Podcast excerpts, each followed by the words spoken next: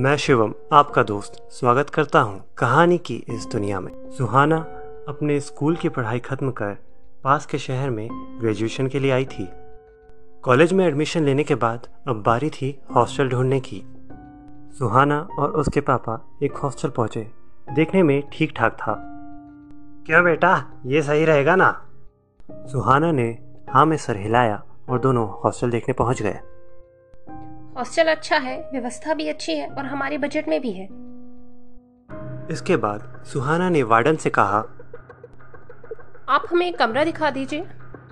अरे अभी तो केवल एक ही कमरा खाली है 103 वाला। सुहाना और उसके पिताजी ने उस कमरे को देखा उन्हें वो काफ़ी पसंद आया। उसके बाद सुहाना उस कमरे में शिफ्ट हो गई। सुहाना के पिताजी उसे हॉस्टल में छोड़ अब अपने घर के लिए रवाना हो गए। रात को खाने का वक्त होने पर जब सुहाना अपने कमरे से निकलने वाली थी तभी उसके दरवाजे पर एक दस्तक हुई। कौन है? मैं हूँ गार्गी। सुहाना ने दरवाज़ा खोला तो उसके सामने उसे उम्र में थोड़ी बड़ी लड़की खड़ी थी। आप कौन? मैं तो इसी कमरे में रहती हूँ मेरा नाम गार्गी है। पर मुझे तो वार्डन ने ऐसा कुछ नहीं कहा था कि इस कमरे में कोई और भी रहता है। अरे वो लोग तो किसी को कुछ नहीं बताते। अच्छा अब चलो हटो, मुझे अंदर आने दो। अच्छा अब तुम मेरी रूममेट हो तो मेरे रूल्स भी सुन लो। मेरे किसी सामान को हाथ मत लगाना, और ये वाला साइट मेरा है, इस साइट तो आना भी मत, समझ गई? अच्छा ठीक है, पर आप है कौन सी ईयर में? मैं थर्ड ईयर की स्टूडेंट हूँ, और तुम? मैं तो अभी फ़र्स्ट ईयर में हूँ। अच्छा तो जूनियर हूँ मेरी, हा हा हा हा। चलिए ना आप भी मेरे साथ खाना खाने चलिए। नहीं मैं नहीं खाती। आ, मतलब मैं खा चुकी हूँ। इसके बाद सुहाना रात का खाना खाकर अपने कमरे में आराम करने आ जाती है। रात को ठीक एक बजे सुहाना की नींद कुछ आवाजों से खुल जाती है।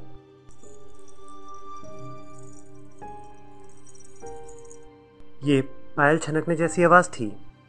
अरे ये कैसी आवाज़ है? जब वो उठकर चारों तरफ़ नज़र घुमाती है तो उसे गार्गी कहीं नज़र नहीं आती। अरे इतनी रात को ये कहाँ चली गई? तभी उसे अपने सर के पास गार्गी खड़ी नज़र आती है जिसे देख सुहानी अचानक से डर के उठ जाती है।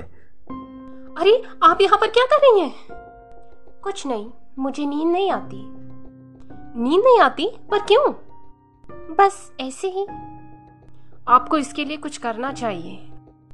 अच्छा ठीक है करूँगी। अगली सुबह सुहाना कुछ ठीक महसूस नहीं कर रही थी, क्योंकि उसे रात भर नींद नहीं आई थी। इसीलिए आज उसने कॉलेज ना जाने का फैसला किया। सुहाना दिन भर उसी कमरे में रही, पर गार्गी उसे कहीं नज़र नहीं आई। वो सुबह से ही गायब थी। शाम ढलते ही उसका दरवाज़ा फिर किसी ने खटखटाया। दरवाज़ा खोलने पर गार्गी उसके सामने खड़ी थी। आप सारा दिन कहाँ थी?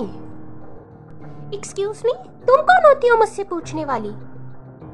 ऐसे ही आप सारा दिन आज मुझे कहीं दिखी नहीं। मैं कहा थी, कहा नहीं, इससे तुम्हारा कोई कंसर्न नहीं है। समझ गई? लेकिन फिर भी पूछ लिया है तो मैं तुम्हें बता दूँ, मैं अपनी फ्रेंड्स के साथ बाहर थी। और आइंदा मुझसे ऐसा क्वेश्चन मत पूछना, समझ गई? जूनियर हो जूनियर बन के रहो। अच्छा चलिए ठीक है। अब आज तो आप मेरे साथ खाना खाने चलेंगी ना? नहीं, बोला ना, मैं खाना नहीं खाती। मतलब मैं खा के आई हूँ। समझ गई? तुम जाओ। सुहाना गार्गी का स्वभाव समझ ही नहीं पा रही थी। आखिर वो ऐसा बर्ताव क्यों करती है? नया शहर, नए लोग। इसलिए इन सब बातों पर सुहाना ने ज़्यादा ध्यान नहीं दिया। खाना खाकर सुहाना अपने कमरे में आई। पढ़ाई करने के बाद अब वो सोने चली गई। पर गार्गी अपने पलंग पर बैठ कई घंटों से उसे घूरे जा रही थी। सुहाना कुछ समझ ही नहीं पा रही थी पर वो उसे कुछ पूछने की हिम्मत भी नहीं कर पा रही थी। आधी रात को सुहाना की नींद फिर एक बार किसी आवाज़ से खुल गई।